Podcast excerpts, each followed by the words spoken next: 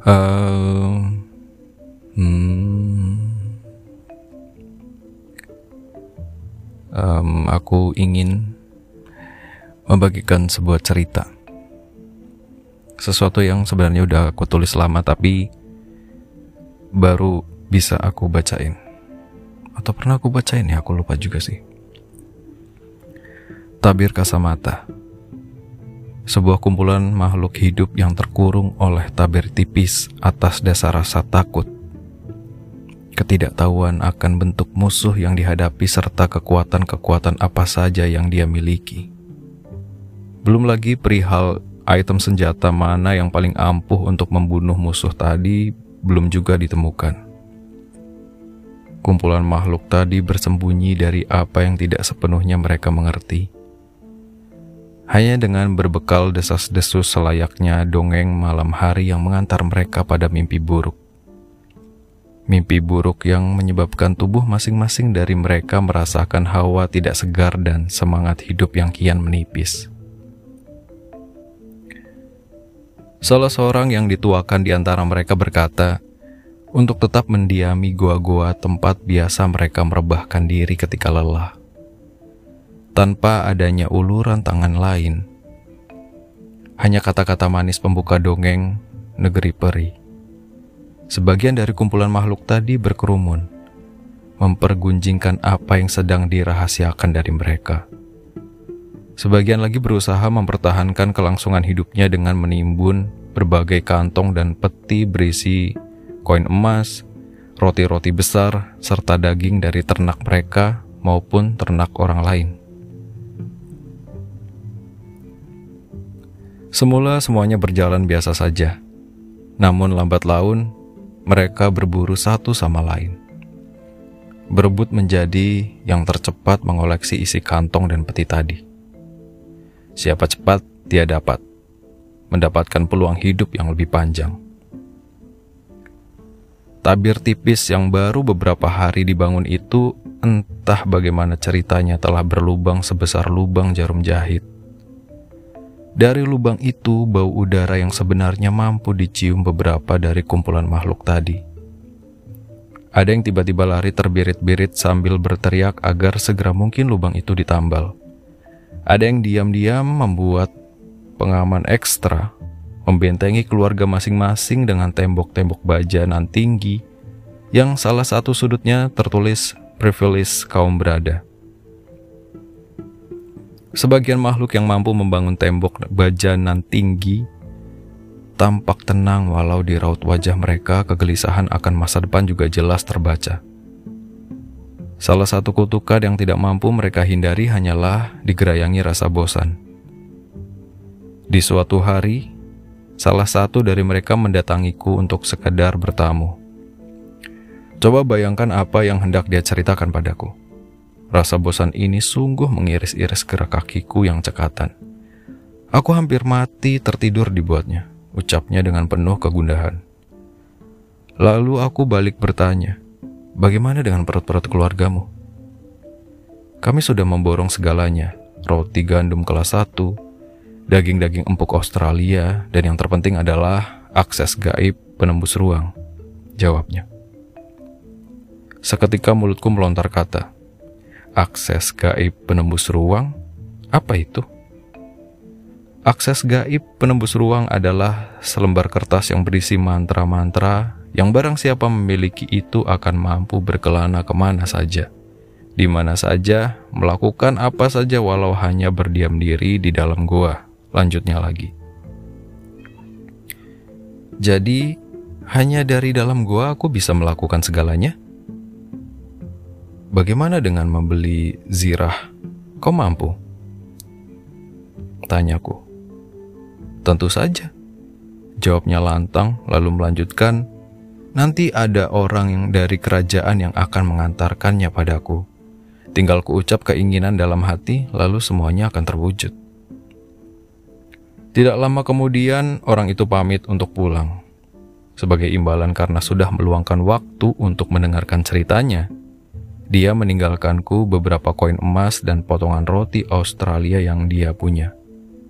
Tapi ketika dia sudah tidak ada, Aku baru sadar bahwa aku lupa menanyakan perihal akses gaib penembus ruang yang dia ceritakan. Aku ingin sekali mendapatkan selembar kertas mantra itu. Aku juga ingin hidup enak walau di dalam gua. Karena kebosanan melanda begitu kencang, terlebih rasa penasaranku soal akses gaib itu juga makin membuncah. Aku putuskan untuk keluar dari gua.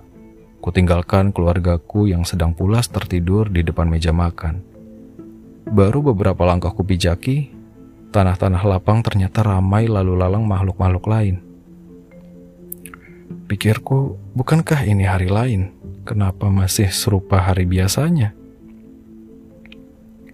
Penasaran bercampur geram menyulut mulutku melontarkan teriakan sekali lagi. Hei, hei, Makhluk buta lagi tuli. Kenapa kalian begitu berisik dan menyesaki lapang ini? Kalian tak mengindahkan seruan sesepuh kalian, ha? Seperti makhluk gila yang meracau sendirian. Tanya bercampur marahku tidak dijawab siapa pun. Mereka sibuk dengan urusan masing-masing. Urusan membawa roti-roti, menggali parit demi menemukan koin emas, dan urusan lainnya. Mereka sangat sibuk akan tetapi setelah ku amati wajah mereka satu persatu, mimik mereka mengesankan hampir sama. Wajah tegang dengan tawa yang terpaksa menempel di atasnya. Karena keberadaanku diabaikan begitu saja, ku beranikan tangan untuk menyentuh salah satu dari mereka untuk kutanya. Seorang makhluk paruh baya dengan dua buah peti di atas kepalanya kuhadang dengan kedua tangan membentang menutupi akses jalan lapang. Hei Pak Tua, berhenti sebentar. Berikan aku jawaban atas apa pun yang kutanya dan kau akan kuberi 10 koin emas untuk hal ini, ucapku. Dia berhenti dengan segala uh, kerelaannya, lalu menaruh peti-peti ke atas tanah. Apa? Ada apa anak muda? ucapnya. Lalu dia melanjutkan, Jangan lupa dengan janjimu tadi setelah obrolan kita selesai. Tentu, jawabku juga ngegas. Kenapa engkau masih berkeliaran sedangkan seorang sepuh memberimu mandat agar tetap mendiami goa? Kau tidak takut dengan desas-desus bocornya tabir desa kita ini, hah? Apa? Tabir desa kita bocor? Aku sama sekali tidak tahu menau perihal itu. Sekelilingku terlalu berisik. Sedangkan yang bisa aku lakukan hanyalah menyelamatkan kehidupan keluargaku. Dan satu-satunya cara adalah apa yang tetap kulakukan saat ini. Kau ada masalah dengan itu, ha? Sesepuh itu, dia memberi kami kehormatan. Dan sebagai orang terhormat, Ucapannya tidak mampu membuat tangis anakku yang lapar terhenti karenanya. Jadi ya beginilah, hanya ini yang bisa kulakukan. Sudah selesai? Aku tak punya banyak waktu. Sebentar lagi malam, dan jangan lupa soal 10 koinnya tadi. Ia menjawab dengan cepat dan di setiap kata sebelum jeda selalu ada penekanan emosi yang dia sisipkan. Tangannya menengadah dan kulakukan kewajibanku lalu dia, Pak Tua itu pergi. Belum jauh kakiku berkeliling, tapi sepertinya mulut ini enggan lagi untuk bertanya seperti tadi. Kukira hasilnya akan mirip-mirip. Dari kejauhan kulihat sebatang pohon ceri yang teduh.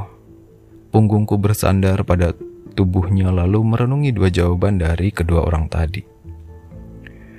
Kemudian berandai-andai jikalau lubang itu tabir Jikalau lubang di tabir itu kian membesar dan akhirnya udara luar berhasil merasuki seluruh isi kampung. Nasib buruk seperti apakah yang akan terjadi? Terlebih bila seorang sepuh itu hanya memberikan kalimat-kalimat manis yang fungsinya tak lebih berguna dibanding potongan jeruk di atas gelas jus. Hanya garnis saja. Bila makhluk mengerikan itu berhasil mengekspansi ruang jarahannya di desa kami, hal buruk apa yang akan melanda? Buruk banget kayaknya.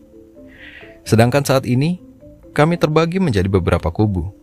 Kubu yang mampu membangun tembok baja tinggi kubu yang terafiliasi dengan orang sepuh itu, kubu para penyihir dan kesatria yang sibuk menemukan ramuan pembunuh musuh, dan kubu rakyat jelata yang mana aku turut di dalamnya. Pengetahuanku atas ketiga kubu yang lain sangat awam, sehingga mereka hanya kudoakan dan tak terlalu merisaukan nasib mereka. Akan tetapi dengan kubuku sendiri, aku melihat potensi letupan-letupan kecil di antara sesama kami.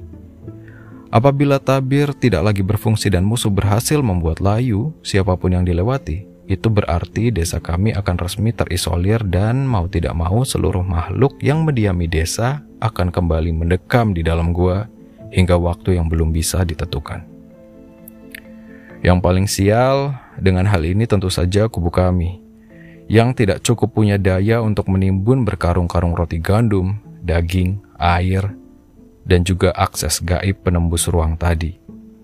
Dan apabila seorang sepuh tidak mau memberikan kami keringanan tangan untuk menyuapi perut-perut kami, entah bagaimana lagi jalan yang akan kami tempuh. Bisa saja kami menyerahkan jiwa kami secara cuma-cuma pada musuh tak terlihat itu. Atau yang lebih tragis, kami akan mati akibat perseteruan kami sendiri. Saling berebut roti, daging, dan air terlebih jika gua kami akhirnya runtuh oleh terkaman makhluk jahat itu. Dengan terpaksa kami akan menjarah gua-gua tetangga kami dengan segala konsekuensi. Langit mulai redup meninggalkan sinaran oranye pada penutupnya. Tubuhku beranjak, berdiri melihat lalu lalang yang kian sepi. Kemudian membajatkan harap pada dewa perang agar dia melindungi kami dari terpaan musuh yang tidak mampu kami lihat dan juga agar kami tidak dirasuki oleh angkara pada masing-masing raga kami.